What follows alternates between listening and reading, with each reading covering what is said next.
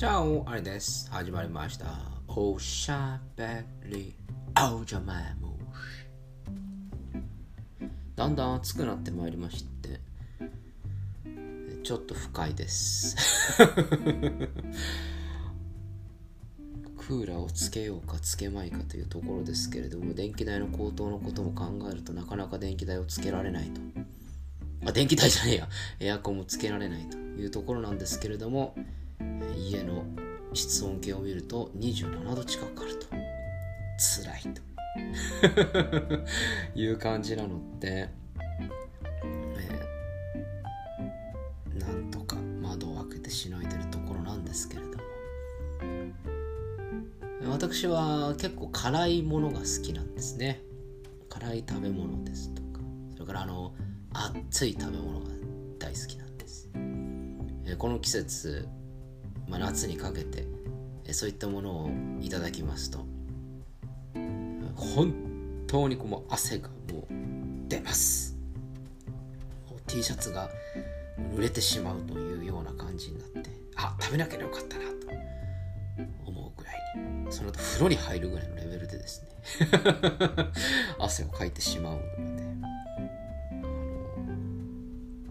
なかなか平日には食べないようにしているんですけれどもそれでもやっぱりこう辛いものですとか熱い食べ物が好きでどうしてもこう食べてしまうんですね。あの蒙古タンメン中本みたいなああいうの食べちゃうんですね。あとはあの熱い食べ物でいくと鍋焼きうどんとかですね。これクソ熱いのに。あのセブンの鍋焼きうどんが存外うまいんですよ。あれがうまくてですね。ちょっと食べちゃうんですね、えーまあこちらの放送でもしているように私はあの熱いそばってあまり好きじゃないっていう話をしたかと思います。そばっていうのは冷てえもんだろうと。ざる以外はそばじゃねえんだと。いうようなことをこちらで暴言として吐いたことがあったようにも思いますけれどあの決してあのかけそばとかそういったものも嫌いではないんですね。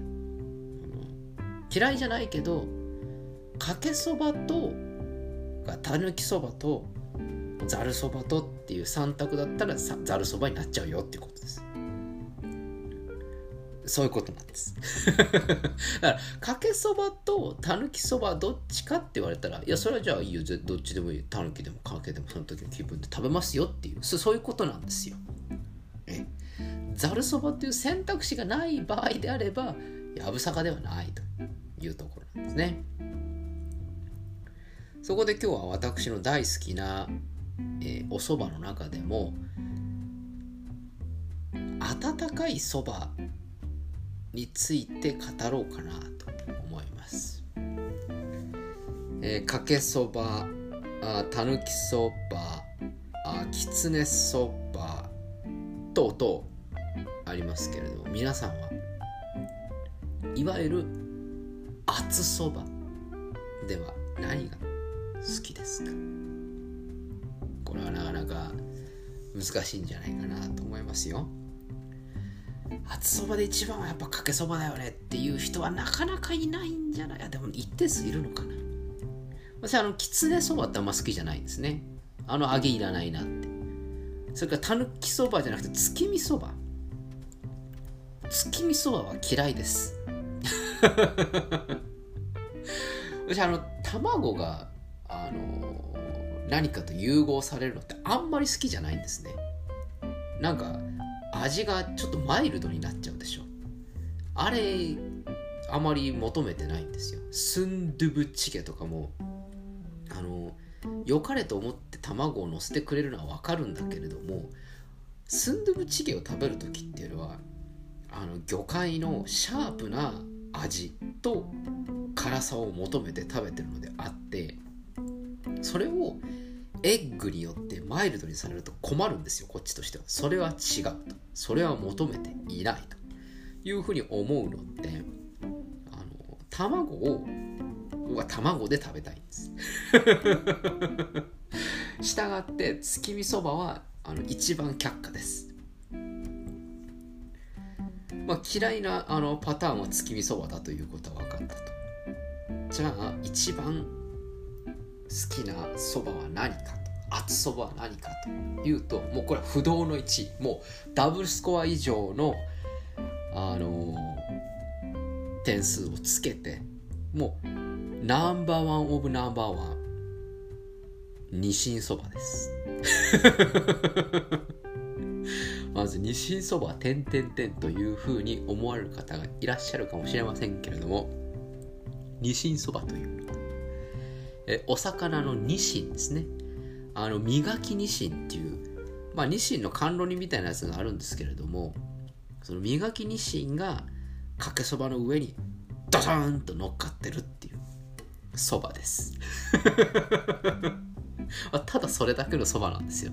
ただそれだけのそばなんですけれどもニシンそばを食べたことがあってあうめえなって思った人は分かるはず。分かってるね。さすがこのチャンネルやってる人分かってるねって思う人多いと思うよ。ニシンそばうまくないか。あの絶妙なあのニシンの甘みとそれから結構濃いめのできれば僕はあの江戸前風のあのつゆがいいですね。酸味の効いてサバ節のこのあのだしとかだともう最高ですね。煮干し系はちょっと甘くなりすぎちゃうんでちょっと違うんですよね。あの酸味のちょっと酸味の効いているあのつゆにあの甘みのある磨きにしんがドカーンと乗っていてちょっとこう山椒なんかをこう乗せて最高なんです 語ってますけど。磨きにしんそばですね。にしんそばにしんそばをこの蕎麦屋で頼んでる人がいたらそれはあの俺かもしれない。っていうくらいにニシンそばをわざわざ蕎麦屋で頼む人ってなかなかいないんですよ。私もあのニシンそばを食べる時って何かしらのきっかけがないとないんですけどでもあったらざるかニシンそばだったらちょっと考えますね。考えます。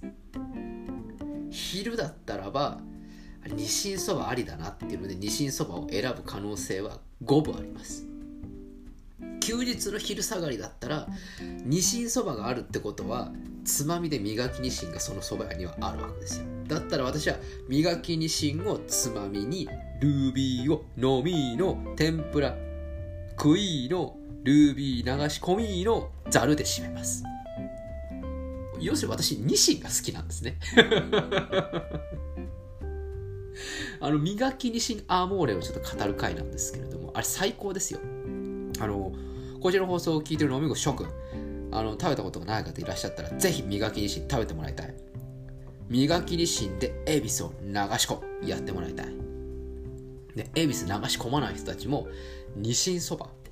たまに成城石井とかで、こう、磨きにしんそばセットみたいなの売ってますから。ちょっと高いんですけどね。ちょっと高いんですけど、まあまあ食べる価値はあると思います。ニシンそば、ぜひお家でやってもらいたいなというふうに思います。私もたまに、ああ、ニシンそば食いてえなって思う時があるので、そういう時は、ちょっと奮発をして、成城石に行って、ニシンそばセット買って、家で茹でて食べてます。やっ。ぱニシンそばうめえなって思いながらですね。あのニシンそば食ったりしてるんですけれども。多分ニシンそばの存在自体を知らない方もいっぱいいらっしゃるという体で今日はあの私からのご紹介コーナーということでニシンそばを食べてみよう。の回でした。ぜひ。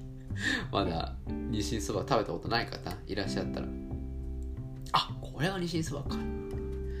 そんなに熱く語るほどのものかねっていう風に感じる方も多いかもしれませんけれどもだんだんだんだんそばに食い慣れてくるとありがたみが分かってくると。思寒い冬とかに食うニシンそばのあのありがたみ何とも言えません。それから磨きニシンでまだルービーを流し込んだことがない諸君ぜひ流し込んでもらいたい。最高だよ。ニシンでねルービー飲み始めちゃったらもうこれ大人の階段登っちゃってね子供のあの時代とはさようならだよ。もう青春には戻れないよ。磨きニシンでルービー流し込み始めちゃったら。もうそういうことだからね。そういうつまみだから磨きニシンって。もう大人への片道切符だからね。頼むよ。そんな風な今日は私の西側モーレについて語る回でございました。本日もご清聴ありがとうございます。えー、それでは今日はこの辺で。おやすみなさいおはようございます。また明日お会いしましょう。アディオス。